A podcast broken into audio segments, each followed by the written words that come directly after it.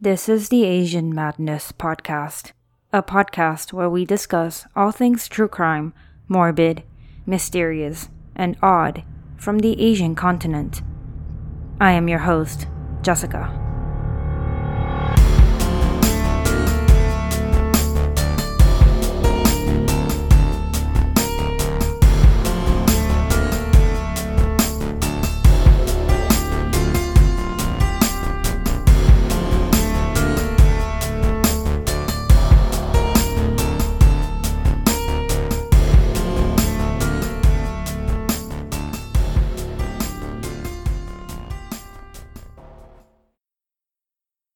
Everyone. Welcome to episode 50 of the Asian Madness podcast, which means another round of Asian urban legends. Big thanks to all of you for sticking around. I started out in late 2017 and I feel like I have come a very long way. A lot has happened in my life, but at least I've still got this podcast going. All in all, I'm in a good place now, mentally and physically. As long as this coronavirus doesn't get to me. I do hope you're all doing well, especially those of you living in the Americas and in Europe. Shit's getting out of control there. Honestly, do try to wear face masks if you can. Some people say it does nothing, but it can help prevent you from getting suspicious particles directly onto your face, and it could also help you from touching your face it may not look super cool, but I think we would all prefer to stay alive. It's a really small price to pay, really. Also, don't hoard toilet paper rolls and essentials. That happened here in Taiwan sometime in February, and honestly, it was really unnecessary. You may be panicking and in need, but think about others as well. Use this time to be kind and to show support for others who may also be freaking out and struggling. Oh, and stay home for your sake and for everybody else's sake. Well, okay, that's enough nagging. On to the episode. As usual, I will be sharing five different urban legends with you from the Asian continent. While they may not be outright terrifying or spooky and may even come off slightly ridiculous, I still hope you all find them interesting. It's definitely a great way to learn about different cultures, find out what they consider important or taboo. The first tale today comes from the Philippines, and this is the tale of Don Simeon Bernardo's tomb. So, who was Don Simeon Bernardo? This very interesting man was born in the year 1869 in the city of Malabon, located in Metro Manila. In the year 1896, the Spanish colonial authorities discovered that there was an anti colonial secret organization in the Philippines planning on starting a nationwide revolution. And of course, they were not very okay with that. That's basically how the Philippine Revolution, or the Tagalog War, started. Simeon Bernardo was a wealthy landowner at the time of the revolution, and he was subsequently arrested for taking part in it. He denied any participation, but he, along with a few hundred other people, were accused of participating. He was tortured in some of the worst ways and grossest ways possible, which includes getting hot boiling oil poured on him, having a gun shoved down his throat, threatening to pull the trigger if he didn't confess, and also forced to live in filthy conditions.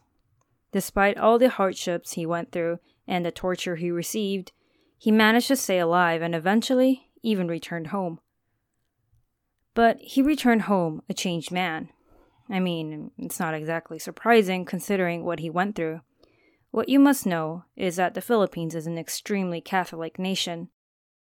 Believing in God and going to church was just something people did, no questions asked. However, Simeon Bernardo condemned religion while the Bible and religious sermons continued to preach the word of faith, telling people how being good always works out in the end, how God always wins the war, Bernardo felt differently. He read the Bible several times, questioning the ideas in the Bible, which eventually led him to make a choice. He became an atheist. Not just that, he told his daughters of his ideologies and convinced them as well resulting in their anti church stance and their refusal to get married. In the year 1926, Bernardo personally designed and hired someone to build a statue for him, which was later placed on his tomb. The statue was basically Satan crushing St. Michael, the archangel, under his feet, depicting the idea that Satan, aka evil, ends up winning. Next to the statue was a stone tablet with a dialogue between Satan and St. Michael, and another stone tablet featuring Adam and Eve. It was said that the original statue was of Satan standing over Adam and Eve, and the angel was later added on. People started to accuse Bernardo of being a Satanist, but he made it clear that he was in fact an atheist, and since he did not believe in God, he also did not believe in Satan. This statue was just him trying to make a point in a country that relies so heavily on religion and God. It is safe to say his experience with colonial rule and the religion they forced on him really destroyed his faith. So, what exactly is so creepy or interesting about this? Well, for a nation that was very Catholic, just the idea that this tomb and statue existed kind of freaked them out. Every day people pray to God, hoping God will help them, but every time people saw the statue of Satan winning, it gave them the creeps. This began as an emotional fear, but later it turned physical. People who passed by the cemetery from time to time would notice that the statue looked different from the last time they saw it, almost as if the Satan statue got bigger and bigger. Many television shows and news reporters visited the cemetery to get the story, and according to the locals, the statue just seemed to grow bigger and bigger in size as the years went by. Some who have even walked by the cemetery at night claim to have seen Satan missing from the tomb and this caused many people living in the region to panic. Eventually, a metal cage was placed over the statue over the tomb because people were terrified that the Satan figure would continue to leave during the night and terrorize the locals. Someone even put a rosary on Satan's arms. Although this may sound a bit creepy and mysterious, some people have pointed out that the reason the statue seemed to be growing was because it kept getting vandalized which meant it had to be repaired constantly, which could also be when the Archangel was then added on. Once it was repaired, it just looked like it got bigger. Whatever the truth may be, it still doesn't ease people's feelings about seeing a statue of Satan triumphing over angels and God, as that is the exact opposite of what they were taught to believe in. This tomb is located in the city of Malabon at the Tugatog Cemetery. For our next tale, I would like to take you all to Korea and discuss a very popular but strange legend the Virgin Ghost. This tale is pretty straightforward. It could be either a man or a woman, though the legend that goes around tends to mostly focus on women.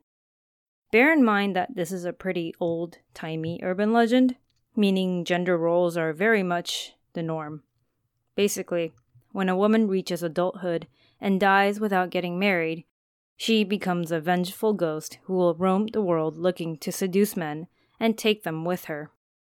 Women also become a target, as the ghost is bitter and jealous of the life they never got to have.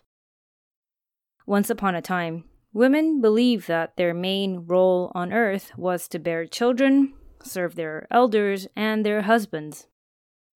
Sounds a little sad, I guess, but I suppose most societies kind of went through this belief at some point in history. These virgin ghosts are said to be very beautiful, usually with long, flowy black hair and dressed in a white traditional Korean gown.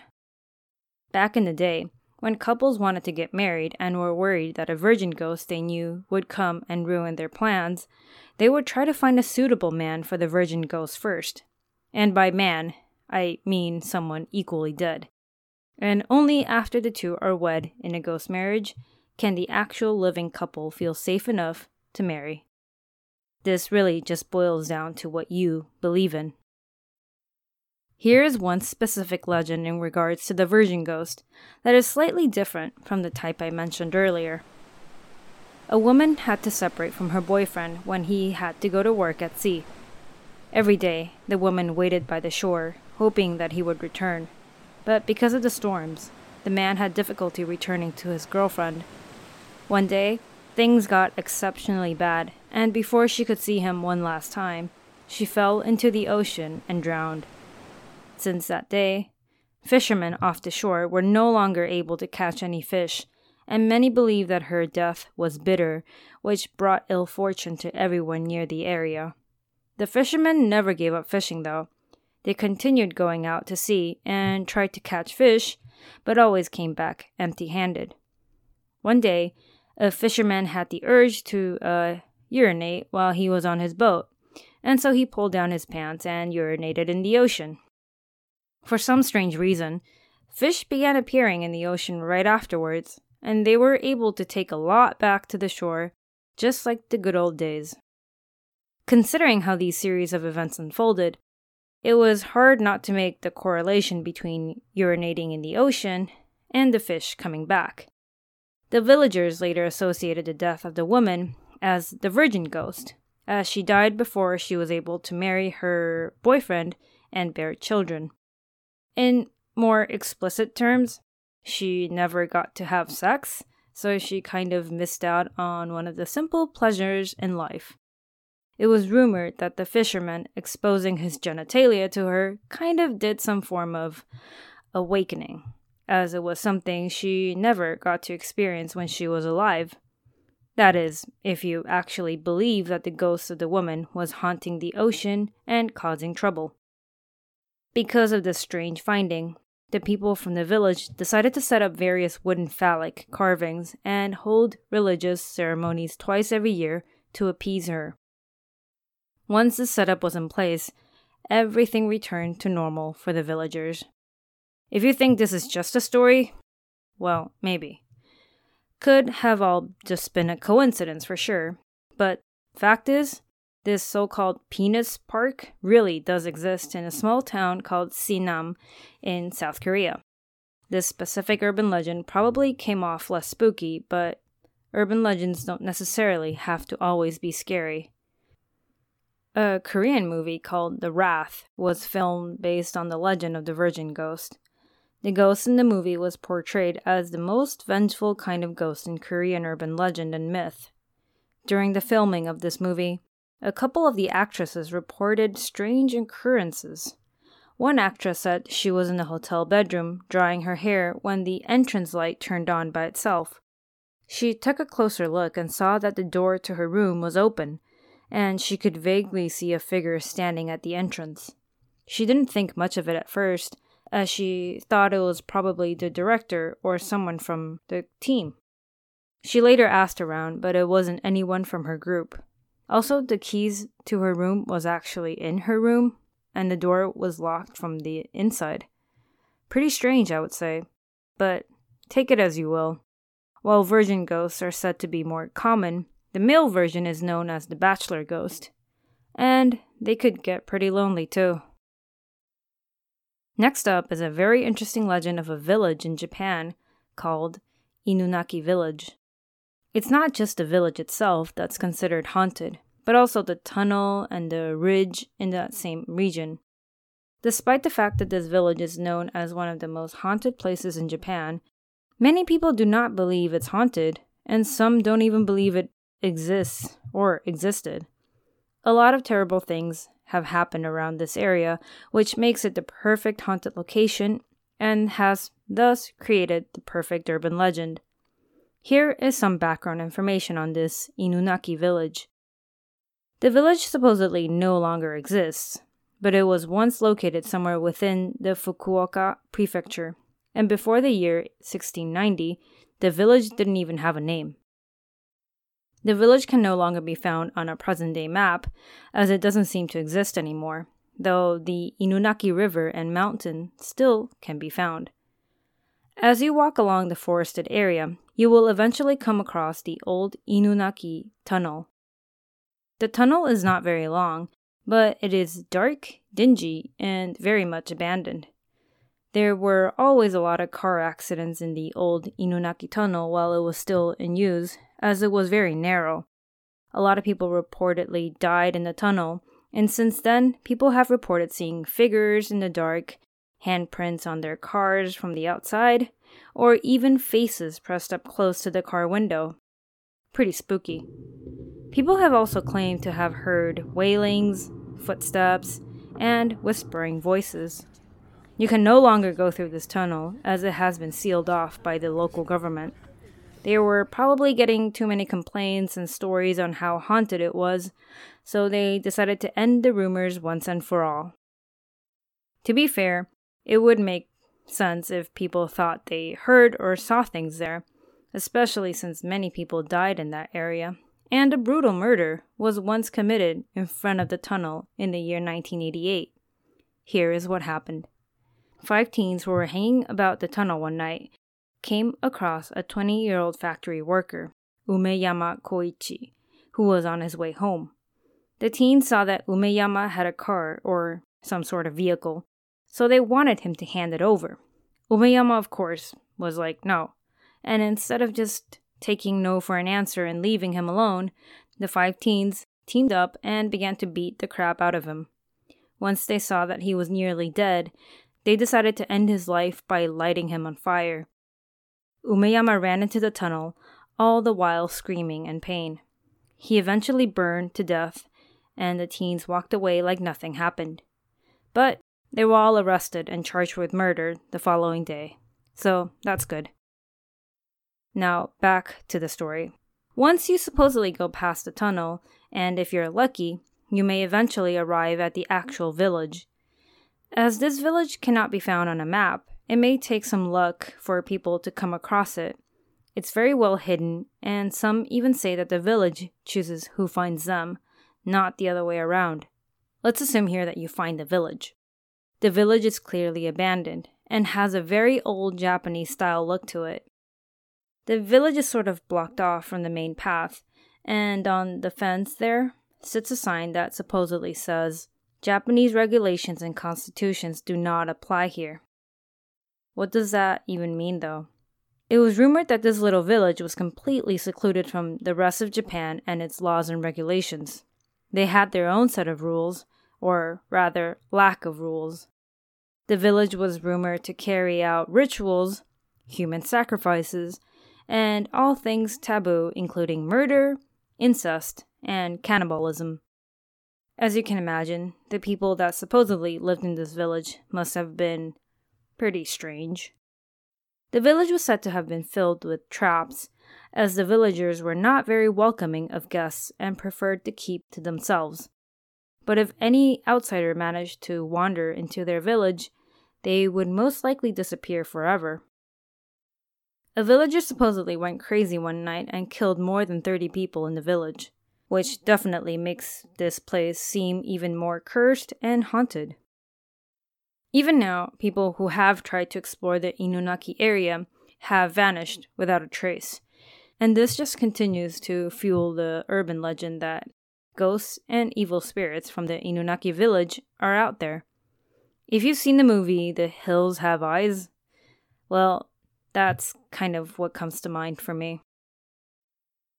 If you do a thorough search online, you will find that there is indeed a real village called Inunaki Village that existed between the years 1691 to 1889. The village is very real and very normal, and over the years it merged with other nearby villages. The original site of the Inunaki village is actually completely underwater now because of a dam construction or a flood, so that is definitely not the rumored haunted Inunaki village. Some say the tale of the haunted village came from a Japanese creepypasta in the 90s. A guy had allegedly sent a letter to a TV station describing a village that, quote, does not seem to belong in Japan, end quote, detailing all the horrors and hauntings of said area. Could this village have been real? Sure, why not? Back in the days, we didn't have internet and technology. If a village was completely isolated from the rest of civilization, it could definitely have been possible. Some say the village still exists, Some say it has been abandoned for good, and some others will say that the village never existed in the first place. That is definitely something no one knows for sure, but to this day, no one has been able to provide any sort of proof. The next story comes from the province of Guangzhou, China. It's less of a legend as everything that happened there, well, happened. So I guess knowing that everything is fact rather than myth kind of makes it a bit creepier. Everything, starting from its construction phase up to present day events, can be considered pretty uncanny. This mall is called the Liwan Plaza. Let's start from the very beginning. This mall covers a lot of land, and it took many years to clear the ground and build the foundation. Before this mall was constructed, though, it was rumored that many of the original business owners and people living in that area were not too keen on moving, but the construction developers were determined to do whatever it took to get the land for themselves. This included setting fire to an area, directly causing the death of 24 people. Now that the land was theirs to work with, the construction team began doing some digging, and they somehow came upon eight unmarked coffins buried deep in the ground. A Taoist priest was then asked to take a look at the coffins and to give his opinion on what it could mean. And after assessing the situation, the priest concluded that the way the eight coffins were buried had meaning and that they shouldn't be moved. He also confirmed that the coffins were buried in a ritualistic manner and could not, should not, be messed with for the next thousand years. It could bring years of bad luck and many deaths otherwise. I know how it sounds like a load of superstition. Although I am not a firm believer of these things myself, I can't help but realize how little I know about ancient religion, history, and folk customs. Sometimes it's better to believe and be safe than to not believe and be sorry. This just sounds like the beginning of some horror movie where people come across dead bodies buried in some kind of ritualistic fashion, and of course, they ignore all the signs because they don't believe in ghosts or spirits. So the construction team basically thought what the Taoist priest said was BS. They managed to get the eight caskets taken away from the ground and they were all cremated, but to be on the safe side, the mall was built in the shape of an octagon, which in Chinese traditions, it is the shape that helps ward off evil. Didn't do much though, as a series of unfortunate events began to unfold for this Liwan Plaza. Out of the four mall landlords, two of them died under strange circumstances. One of them had been doing a nightly routine check of the mall when he was attacked by a pack of wild dogs. While his death could have been prevented if he managed to get to the hospital on time, his call to the emergency services seemed to have been inexplicably blocked off for half an hour. He just couldn't get through on the phone, and in the end, he wasn't able to make it. One of the mall owner's wife and kids all died in some strange freak accident, and he himself was caught doing illegal transactions and died from a hemorrhage while he was in prison. Liwan Plaza officially began operating around the late 90s. The mall part had six floors, and the public had access from the first to the fifth floor. The other taller buildings around the plaza were all for residential purposes, the highest floor being the 30th floor. Before the mall was even opened, a lot of people working in construction and operation have lost their lives in one way or another. This wasn't a good sign, and it made the place feel overall unhealthy, cold, and cursed. Here is a list of things that happened in the year 2004 at Liwan Plaza that pretty much made everyone believe that the place was cursed. A shop owner died by electrocution in his own shop. Two women jumped off the seventh floor on Valentine's Day a janitor discovered the corpse of a baby on the second floor staircase. A man in his 60s fell or jumped from the fifth floor of the mall area. A day later, another man fell or jumped from the fifth floor. A woman fell from the fifth floor and died. A total of eight deaths in the year 2004. But of course, that is not all.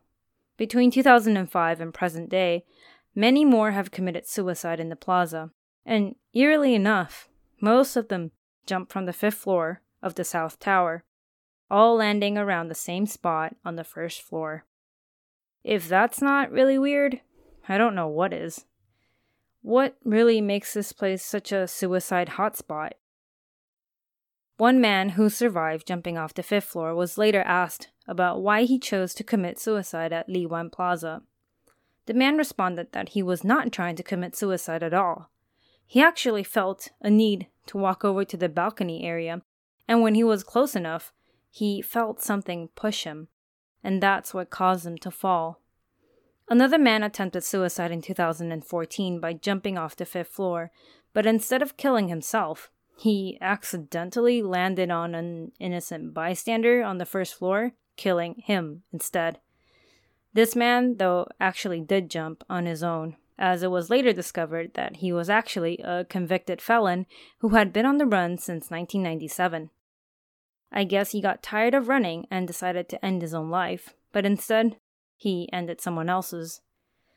I do feel really bad for the guy he landed on, though. So, it's not hard to see why this place is rumored to be haunted.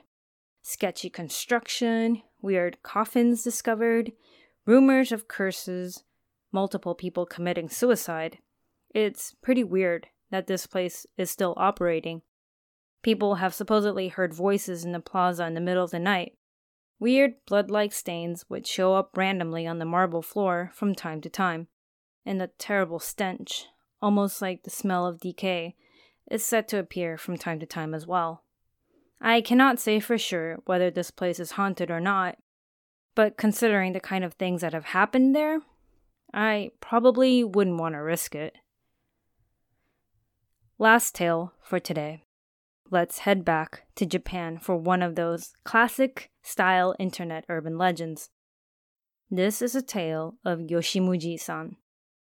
I cannot confirm whether this tale is true or not, but here's the thing even if it's not real, it very well could be an exaggeration of something that could happen to any one of us. So please don't disregard this. This urban legend starts out simple. Miko was a young woman from Japan.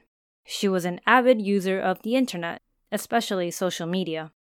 She was often logged into a Japanese social media website called Mixi, which is very similar to Facebook, you add friends, share stories and posts, upload photos, the typical things you do on social media. One day, someone Miko didn't recognize friended her, and out of curiosity, she accepted his friend request. The person's name was Yoshimuji san. Maybe it was a friend of a friend, or an acquaintance she didn't remember. Either way, not a big deal, right? The following day, Yoshimuji san messaged Miko. The first message he sent her was not really your typical first message. No hello, no self introduction. Instead, the message read Miko is 21 years old, but she is still not married? Yeah, pretty rude and intrusive. 21 isn't even that old, so I have no idea what century this guy crawled out from. Miko read the message and felt a bit weird. She was sure she didn't recognize this person, and asking such a personal question wasn't okay. She was a nice person and wasn't sure how to respond, so she tried to be as neutral as possible. I am a student at the moment, so yes, I am still unmarried, was her polite response. He responds with, Do you have a boyfriend? Where do you live? Please tell me your real name. Now it was time for Miko to cut this creep out of her life.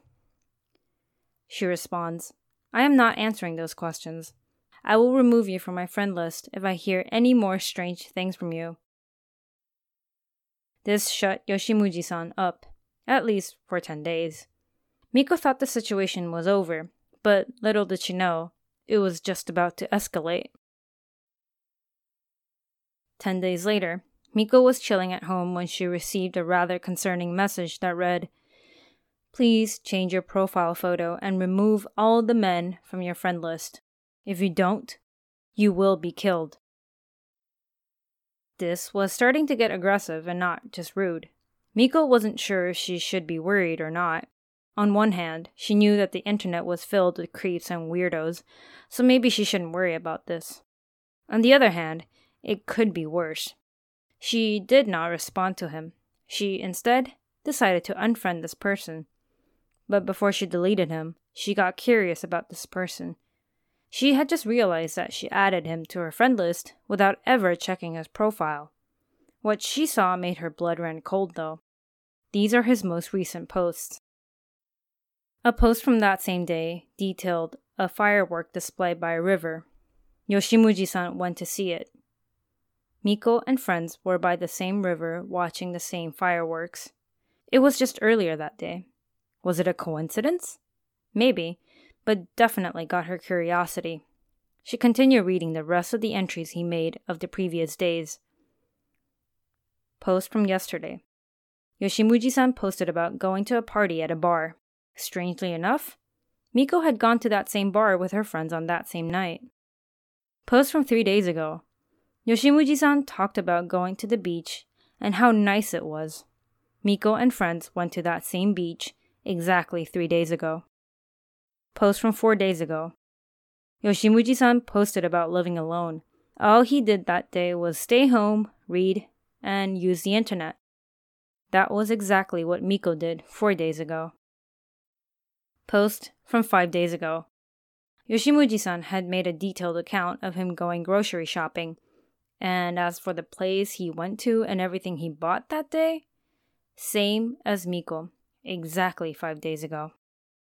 Miko was extremely alarmed at this point. She wasn't sure if he was just stalking her and stealing information from her on her own posts, or if something more serious and scary was happening. It was almost as if this Yoshimuji san was living her life, or living her life with her. The worst part was that she had no idea what he looked like or who he was. It made her sick to think that this person was probably around her every single day, and she had no clue. She continued to read an even older post, one made from six days ago. It read, I have found the right person this time, the person I am destined to be with. I have located the house as well. Now that I've found you, I will not let go. I will be very close to you. This was enough for Miko to completely flip out. She definitely had a stalker, and she needed to make sure she stopped this guy. And if he didn't, she would have to call the police for help. She composed herself and began typing a message. Stop right now, or else I'm calling the police. I'm serious. What are you doing? How do you know so much about me? Where are you? Where are you watching me from? Yoshimuji san responded immediately. I see all your updates and know about your plans, who you're with, and where you go. I live in a room on the fifth floor, just like you. I'm by your side. I'm in your closet. Whatever happened to Miko? No one knows. For all we know, though, this specific tale probably is just an urban legend, but that really doesn't mean that there isn't any truth to this story. I bet there are many people out there who have experienced something similar to this. Sometimes we have a tendency to overshare online, whether it's photos, check ins, personal information, all that. Sharing technically shouldn't be an issue. We want friends to know what we're up to, but you cannot guarantee that this information won't land in the wrong hands. The most important thing, though, don't be a stalker. So, there you have it another five weird tales from my side of the world to you. You may not find these very scary, and that's okay. Not all urban legends are meant to be scary. Some can help you navigate life, teach you a small lesson, help you think, or just give you more insight to a culture that's very different from yours. Whichever it may be, I do hope you found these stories interesting nonetheless. Thank you for tuning in. I wouldn't be here without you guys. Stay safe and stay home. Till next time. And before I go, I would like to thank the following people. For my Patreon, I would like to welcome Solame. I am so sorry if I mispronounced it. And Nicole. As for reviews, thank you to MZ underscore PZD underscore off, Adham T from Australia, HOLVJ from the UK, Nuricorn from Hong Kong, and Kate Bell from the UK. Thank you very, very much. Thank you for tuning in to the Asian Madness podcast. If you enjoyed my content, please rate and review me on iTunes. If you would like to get in touch with me, you can find me on Facebook, Instagram, and Twitter, or email me at asianmadnesspod at gmail.com.